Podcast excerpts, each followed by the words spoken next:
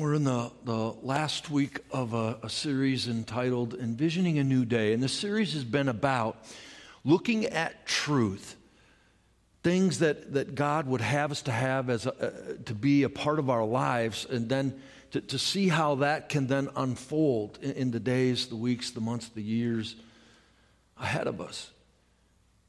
And we started out by looking at being united in His Word and in His Spirit about what that would look like as followers of Jesus to be more in union with his spirit and his word as we lived our lives from day to day and also together.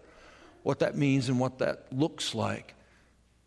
And the awesome power that comes out of that in the living of our lives. You know, I just want to stop and think about it. I'm not going to go preach that whole sermon again, but that's the best life ever being who God created, redeemed, gifted, and called us to be. The reason that we suck air, that we live life as flesh and blood. And God had a, had a plan, a design for our lives. And when we're living that out, it, it's the best life ever.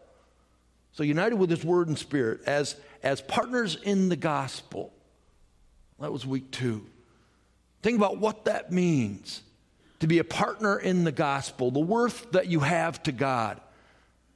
The, the fact that He allows you to be a part of His plans has things for you to do that, that aren't just nilly willy things, but things that last forever. Changes the landscape of eternity. Think about it.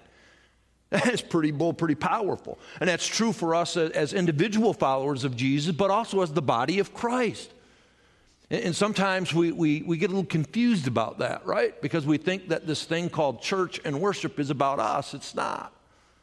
It's about Him.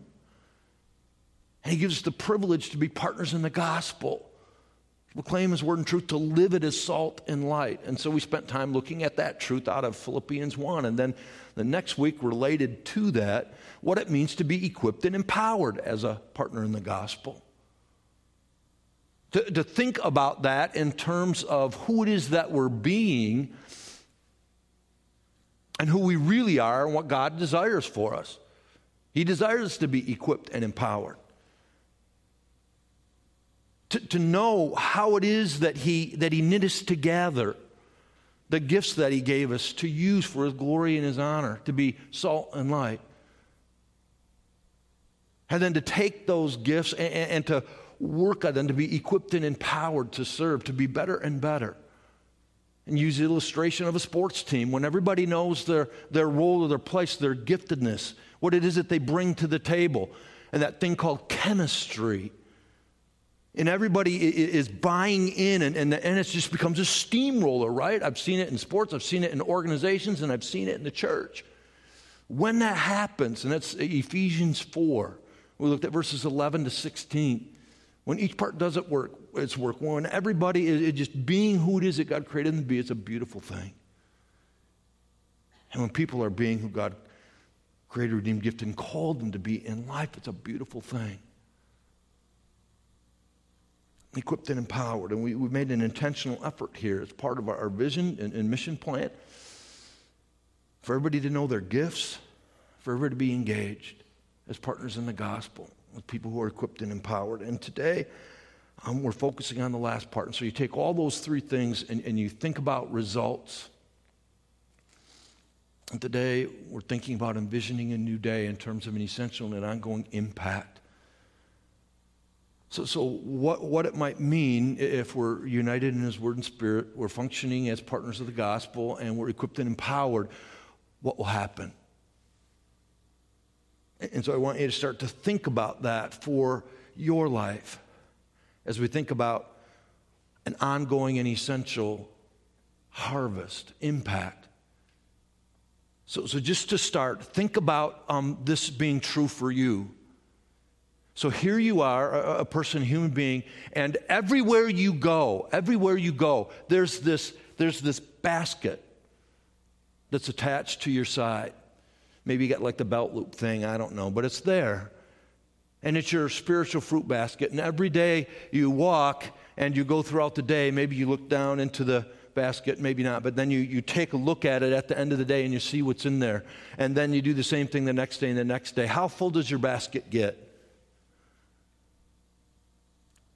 Open up your hearts and listen to this word and truth. Um, it's a, actually a passage that we looked at a month ago, John 15. And it speaks about um, the, the, the, series was um, What's New with You. And so there's going to be some similarities here. But this is this morning, we're going to look at some of the how to's, three things that God shares in this passage that are important about essential and ongoing impact and harvest. So open up your hearts to truth. John 15, verses 1 to 8, and verse 16. Powerful stuff. Listen to Jesus. I'm the true vine, and my Father is the gardener. He cuts off every branch in me that bears no fruit, while every branch that does bear fruit, he prunes so it will be even more fruitful. You are already clean because of the word I've spoken to you. Remain in me, and I will remain in you. No branch can bear fruit by itself, it must remain in the vine. Neither can you bear fruit unless you remain in me. I am the vine, you are the branches. If a man remains in me and I in him, they will bear much fruit. Apart from me, you can do nothing. If anyone does not remain in me, they're like a branch that's thrown away and withers. Such branches are picked up, thrown into the fire, and burned. If you remain in me and my words remain in you, ask whatever you wish, and it will be given to you. This is to my Father's glory, that you bear much fruit, showing yourselves to be my disciples. You did not choose me, but I chose you and appointed you to go and bear fruit, fruit that will last. Then the Father will give you whatever you ask in my name. This is the Word of God when it be written in our hearts and in our lives.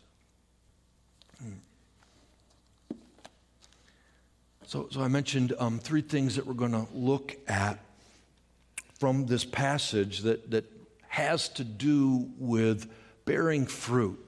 Things that we can think about, things that we can wonder about, things that hopefully we can envision as we, as we look to the future, maybe implementing more and more in our hearts and in our lives. And the first one comes out of verse 2. It's about pruning. And so I, I, I um, I ask around, and if you are somebody who has fruit trees and you prune and you're really good at, sorry, I didn't know who you were, or maybe you're very glad because I'd be having you stand up here and help everybody explain uh, and explain what, what, what good pruning is. Um, instead, I got a video clip, and this is a British gal, and she's going to speak about pruning trees. And so I want you to think about this and think about your spiritual, life, your walk, your life right now, and how it might apply. Listen to what she has to say about pruning an apple tree.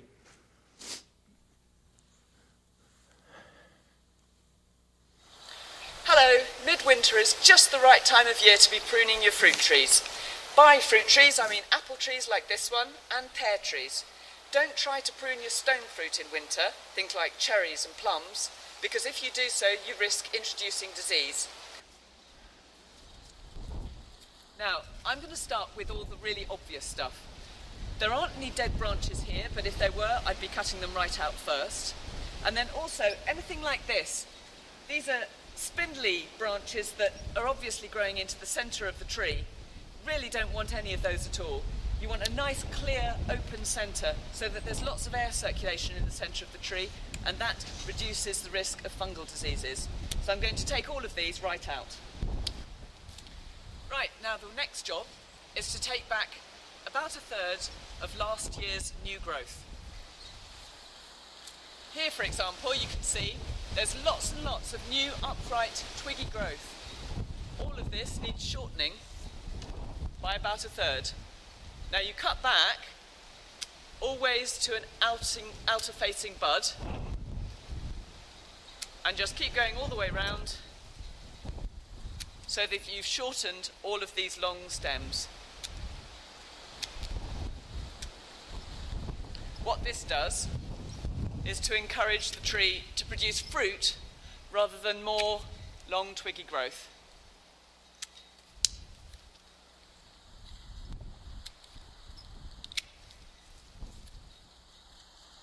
Now, as I go round, I'm also keeping an eye out for any diseased looking growth, like this, for example, which is showing some signs of canker. This kind of thing you want to remove altogether because as soon as you leave it in here, this kind of thing can spread to other healthy branches and then you've got a bit of a problem. One final job, and that's to take a look at the density of your fruiting spurs. Now, you can always tell fruiting spurs from other types of bud because as you can see, fruiting spurs are these little knobbly bits. The buds are very close together. Very, very different from something like this. Now, this is where the leaves are going to be. You can tell that the buds are further spaced apart. They're also rather pointy by comparison. Now, when I look at my fruiting spurs here, you can see that there's an awful lot of them on this branch.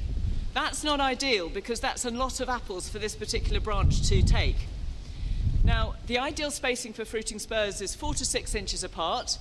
So what I'm going to do here is thin them out just a little bit by snipping out this one in the middle to leave a little bit more space between the two either side.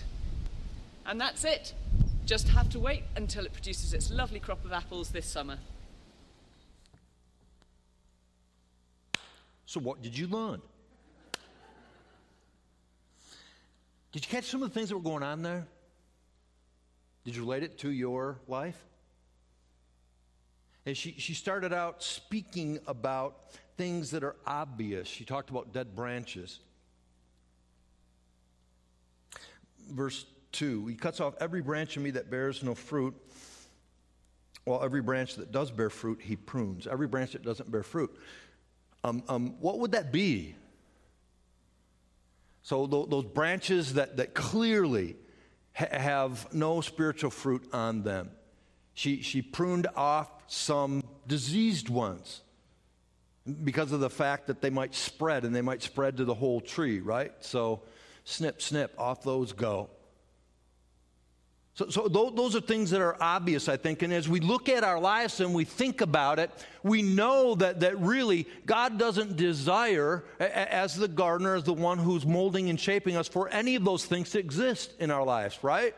I, I think that's an obvious thing. If I were to ask you, do you think that it's good that you have bad things in your life, things that are disobedient, things that are apart from the will of God? Your answer would be no.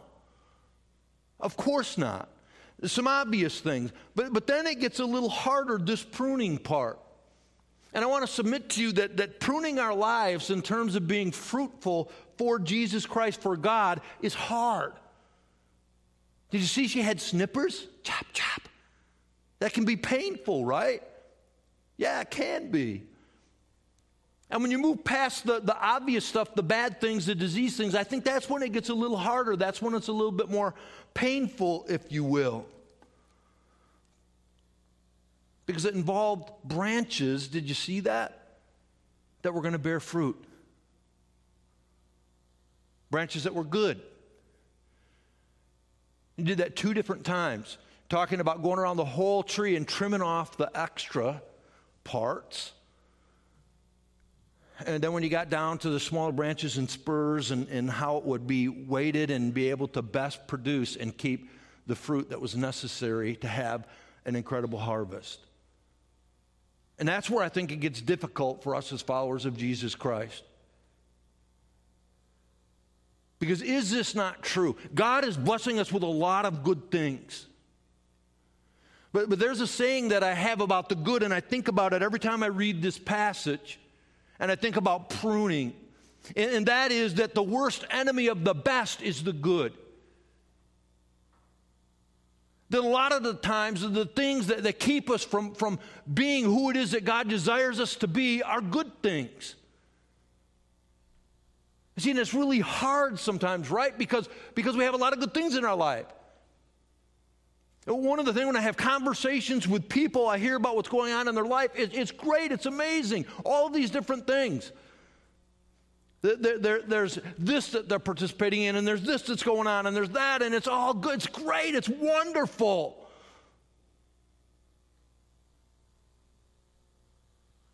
But sometimes the good gets in the way of the best. And that's a question that we all have to ask ourselves. We've got that little basket. and we're going through our good lives and the things that God's blessing us with. And then we can look after a, a, a, day or a week and we can look into that basket and say, So, where's the spiritual fruit? Out of the things that I did, what created a harvest? And then the difference again, remember, spiritual fruit, we talked about this, it's, it's about the lasting, eternal things that happen in our lives. The things that are for God's glory, the things that are going to go past beyond our lifetime. There's nobody that I've ever talked to that ever said, you know what, I want to waste my life. Is that true for you? No. P- people want their life to matter. I-, I think that's something that young people got a better handle on in terms of what that might mean or what that might look like. I'm not saying they're doing a better job at it. I'm just saying I think they grasp the significance of that. So, so how about you? Do you want your life to matter? I, know for guys, this whole legacy thing is, is important. Wanting to accomplish, achieve. Nothing better than a basket full of spiritual fruit. Because at the end of the day, someday, a lot of the things that we thought were good and great about our lives aren't going to matter. Let's just be honest. See, this is hard. Honesty, introspection, taking a look at how we spend our time. That can be really difficult if we're being honest about what it means to be salt and light, about what it means to live the best life ever. When we think about pruning, an essential part of bearing much fruit. Not just a little fruit, much fruit, and that's God's desire. You read that all through this passage. Time.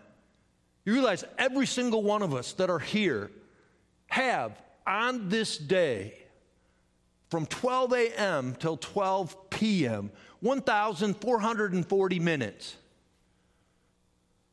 Some of that's going to involve sleep. Sleep is a great thing. And I would submit to if you're not getting enough sleep, that, that does impact your fruit bearing. It's just the way that it is. But waking hours, time that you spend, everybody in that, that that's different. Some, some of you are, are, those people that, you know, shoot, shoot me a text at 6 a.m. and say, Hi! And I'm like, okay. Trying to hit the. Oh. So you maybe have a few more minutes but we all have time. What are we using it for? So I want you to think about that. Because I hear repeatedly when we talk and we look at things, I'm busy. I know. I don't have the time. So we all have time. Just how are we spending it? Really. Something to think about. I know this is hard. I'm just being honest. And that's the pruning piece, figuring it out. Looking at your tree. Where's the long branches that really are just waving around and they are good? They're not doing anything bad, but maybe could be snipped off. Where's their fruit that could be more? And that's a hard thing for a church to do. Taking good things and, and maybe snipping them off so that you can do the best things. It's not easy. But it's an important part of envisioning a new day, an impact that's even better, greater for the great Lord our God. That's what it's all about. I, you know, last, last year, and we're right on the cusp of the Easter season, it's going to start um, in just a, this week. So last year I was thinking about um, Lent. And, and maybe you've done this. Lent is a time when it starts with Fat Tuesday, right? And so where people splurge. I'm not so sure I like that idea.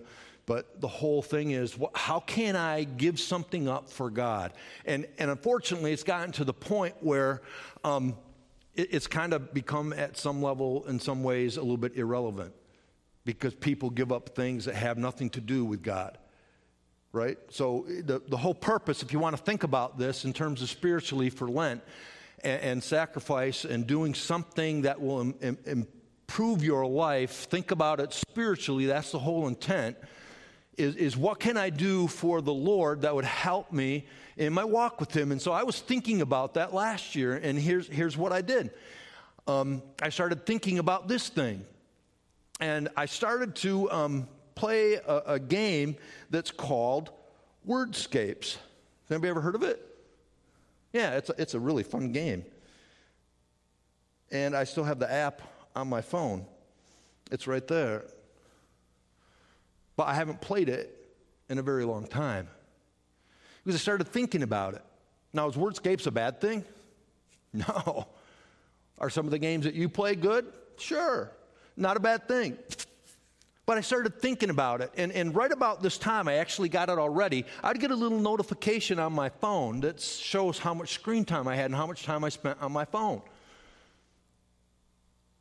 And, and, and I started to realize that I was spending, because it was just mindless thing, it was a really good thing for me just to shut down. I was playing Wordscapes an awful lot. So I decided part of the pruning for me would be to give it up. But with the intention of taking the time that I was playing Wordscapes, and so I, I did the math, I divided it all out, spending that much more time in my devotions and praying. I, I haven't done as well as I would have liked on that, but I spent a whole lot more time with God over the past year. Tried to be really good about whatever it was that I was doing, spending playing wordscapes, putting that time into prayer.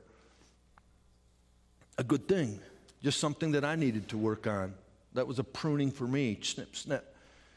And so again, was that a bad thing? No, not at all. But I'm just sharing that to help you to, to think about your walk. What would that look like? What would that mean in terms of producing more fruit in the pruning process? That's the first thing that, that God brings and speaks about in terms of spiritual fruit. The other one, and this is where we get into a little bit of repetition from from just a month ago has to do with remaining. So you're thinking about pruning and then you're thinking about remaining. Any and all fruit comes from Jesus Christ, God in us. And this is all throughout the passage. So, so verse 4 remain in me, and I'll remain in you. No branch can bear fruit by itself. Nobody can bear spiritual fruit without the presence of Jesus Christ in their heart and in their life. And of course, then the corollary is the more remaining, the more fruit, right? That's true. Here's what I'd like you to do. If any, if any of you garden, or, or maybe you want to do it with something else, maybe you got a, a, a lawn that is your pride and joy. It's just a great thing. It's green. You could, you know, like sleep on it, all that other stuff. So here's what I so a garden, whatever it is, do this. Take half of it and do everything that you need to do. So you, you fertilize it, you weed it, you do whatever else, and leave the other half go and see what happens. I guarantee you'll see a difference. See, the more that you, that you remain in Jesus Christ, the more that you water, let your relationship be watered, fertilized, weeded, the more fruit that you're going to get. It's a very simple truth and reality. And that's what's being spoken of all throughout this passage. You want to bear much fruit? And again, it's much fruit, it's not a little fruit. I think about that a lot and what difference that looks like. And I remember going out, out to my garden, I think about that much, much, much fruit. And so I was really happy when I couldn't carry everything in. Maybe I had a basket, I had to make a second trip and I think about that little spiritual basket on the side of us. Isn't it? Wouldn't it be cool if at the end of every single day, if you can envision what your basket is like, you walk, you get done with the day, and you're like, holy cow, I can barely walk anymore, and you dump that baby out, and then you start off fresh the next day. Wouldn't that be awesome? Or, or this, which, which would be better? You, you go a whole week and you only got a couple berries in your bucket. I, I know that when you pick strawberries, if you go down a row and you've only got a few, you're like, I'm going to do another row. Be- because we enjoy fruit. It's a great thing, it's a blessing, and that's something that God wants in our lives. Much fruit, not just a little, much. For His glory, for His honor, and remaining in Him is really, really important. And there's something I want to, I want to share about that when, when I look at this and I think about remaining and I'm soaking that all up and, and what that means. I, I, I, thought about moments and times in my life where that was, that was very true and, and demonstrated. And, and, I'd like to say that, I, you know, that was true all of the time, not. In one such time, I was out at the end of my driveway and this when I was in, in Fremont, and, and the drifts were huge. We, we, had, you know, more than once, we had six foot high drifts that were six foot wide. I'd go out there and just about like, you got to be kidding me, God. So, speaking of, let me see, what's that one thing I can praise you for right now? A snowblower, that's right. Um, I was out there one day, and it was really bad storm. In our road, we could look, I could look and see in about, about 300 yards um, there was an intersection, and our, our road was completely drifted over. And it was worse right at the end of my driveway. And I see a car coming up and approaching the intersection. And I've already been into the whole snow clearing, thing. And again, I, I, I, apologize to all you winter people. I do not like snow. And I'm out there, and I'm doing whatever I got to do. And here comes this car. So I stop and I look at it, and I think, I can't believe it he might be thinking about coming down this road. And I'll be honest, you know what I thought? I said, that guy is an idiot if he keeps coming. What happens? He slows up. He slows up to the intersection. He's looking because that road is plowed, by the way. Ours is not. And what does he do? He hits the gas. Starts going down the road. And I'm just waiting. I'm just standing there like, wait, just waiting. Sure enough, right in front of me, he gets stuck. I'm not kidding. I mean, right in front of me. Comes to a complete stop. I see it coming. He's going down the road. He's fishtailing off. He goes slower, slower, and then he stops right in front of me. He has to push his door open. He gets out. I'm just standing there looking at him. And you know what I'm thinking? And I'm praying too, by the way. I thought about going inside the house, but I didn't. He gets out, looks around, then he looks at me. And I said, I'll, I'll come and help you.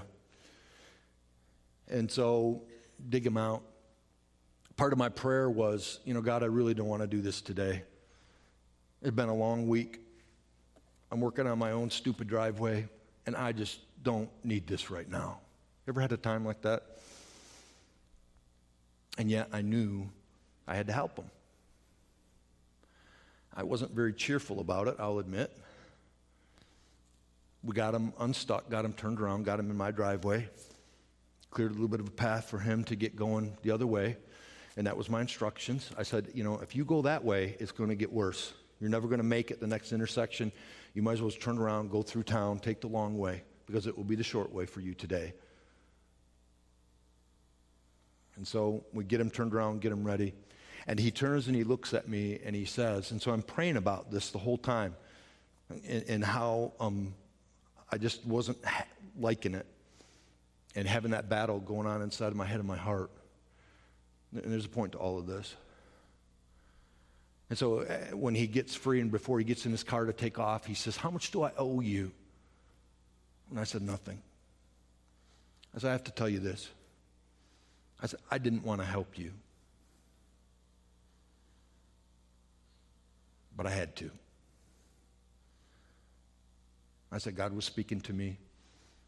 And uh, he's saying, Thanks, thanks. I said, No, don't thank me. Thank God. Because I had nothing to do with it. If it were up to me, I'd be in my house right now.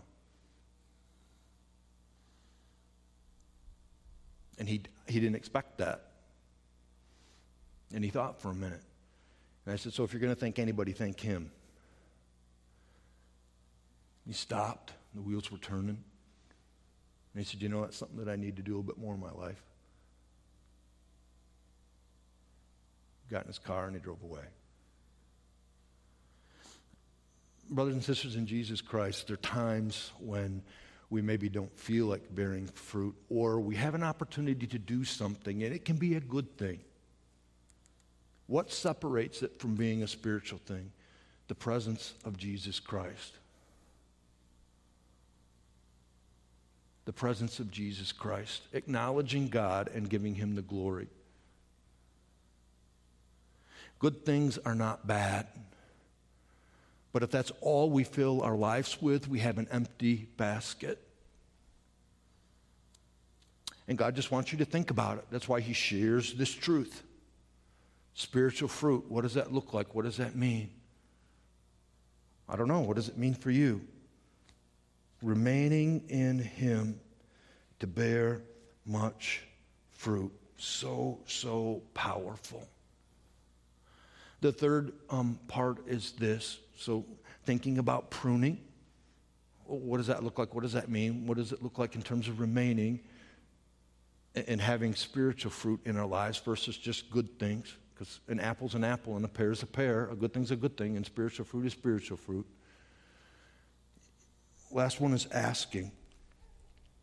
And, and that's all throughout this passage. Verse 7 says, If you remain in me and my words remain in you, ask whatever you wish and it will be given to you. You notice the connection to remaining there. See, we ask for all of the wrong things when we're not remaining. We ask for good things, not necessarily spiritual things. And God wants us to remain, so we ask for things in His name.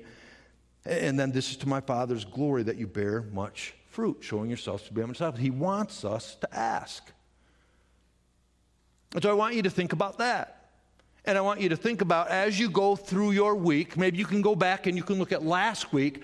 How many times did you ask God for something that was spiritual and that would be a part of fruit in your life? Just I'm not asking you that to make you feel guilty or bad. I'm just just to process it, to think about it. And maybe you have examples and, and I, you know, things that's great, that's wonderful. Envision what that might mean in, in a greater sense this coming week and the week after that. Faith has a huge part in all of this, to be sure, but, but just the mere asking piece.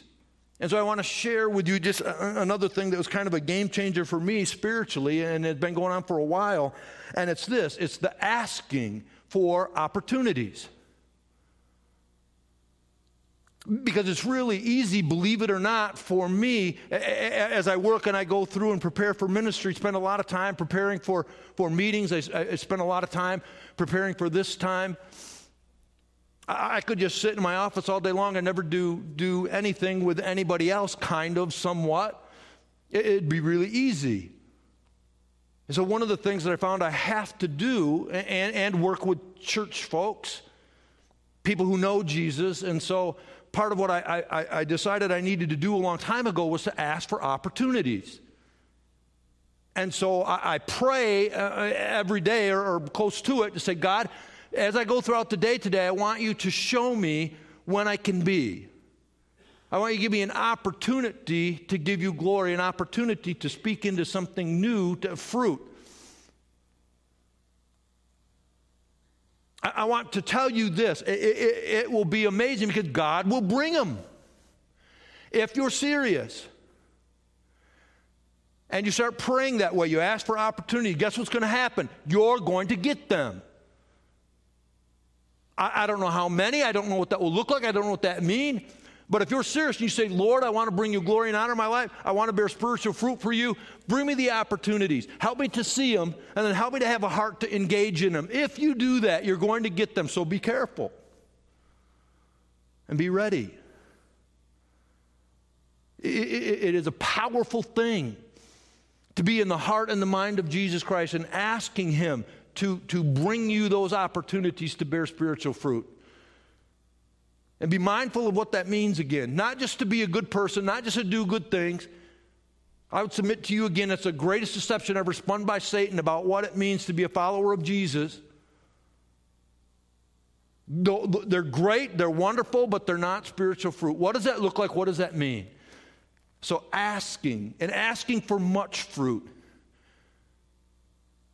I don't know about you, I still put God in a box. I put limits on who it is that He is and what it is that He can do to my shame and discredit. I serve a God that has power beyond my imagination. I can't even comprehend. Can you think about the world being created? Can, can you think about your own body and how it functions? All of those things. God is amazing.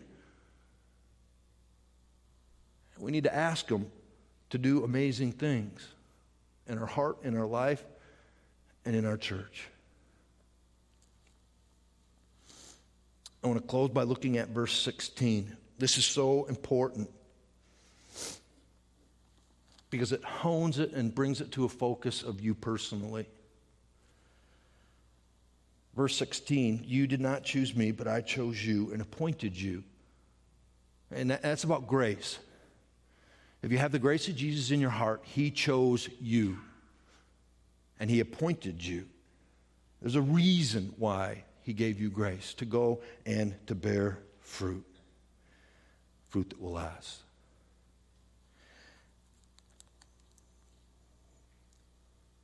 Fruit, much fruit. Every time I think about that, I'm humbled and I get blown away that God would use me for his purposes. Things that will be celebrated forever in heaven. That's what he's saying to you right now. I have chosen you. I revealed my grace to you because I love you and you have great worth to me. And I can't wait to see what you do with the time I give you each 1,440 minutes in a day to bring me honor and glory. It's going to be great. It's a powerful thing to think about. And that's why at Rehoboth, we envision a new day. Why we created a vision and a mission plan because we believe that there's something greater and better in the future for us together as partners in the gospel, people who are equipped and empowered in His Word. And we're trying to take step towards it. We're not going to do it perfectly, but that's where we're going to be walking. And as I think about all of the ministries and I think about all of the people involved in them and the spiritual fruit that they're bearing, it gives me goosebumps because God is good. He's got so much, so much in front of us. I want to have you listen to a song. Maybe you know it. It's called What If by Matthew West.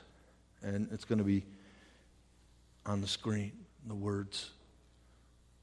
I want you to think about your life and your spiritual fruit. Enough of me. Yeah, listen to this song.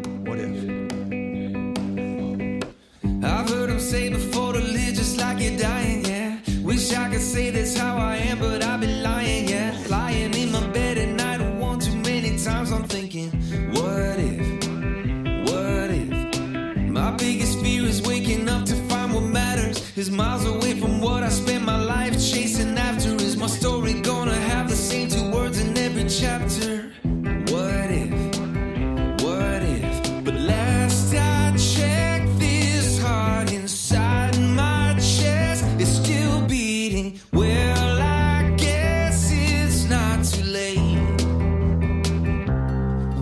today.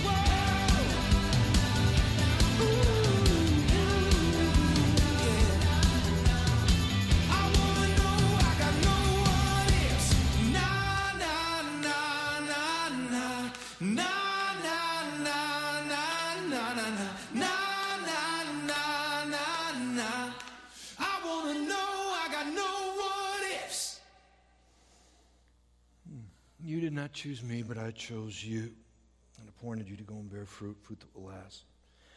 And the Father will give you whatever you ask in my name. Let's pray together. Lord God, I thank you. Thank you for each person here. I thank you for your grace. I thank you for your presence. I thank you, O Lord, for the opportunities all around us all the time. Help us, O Lord, to live our lives to bear much fruit with no what ifs.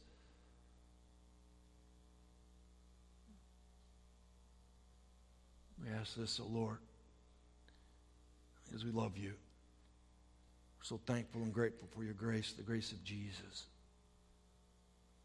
It creates a new day and a new beginning for everybody who asks Him into their heart, a new eternity. Lord, help us to use it for your glory. In your name we pray. Amen.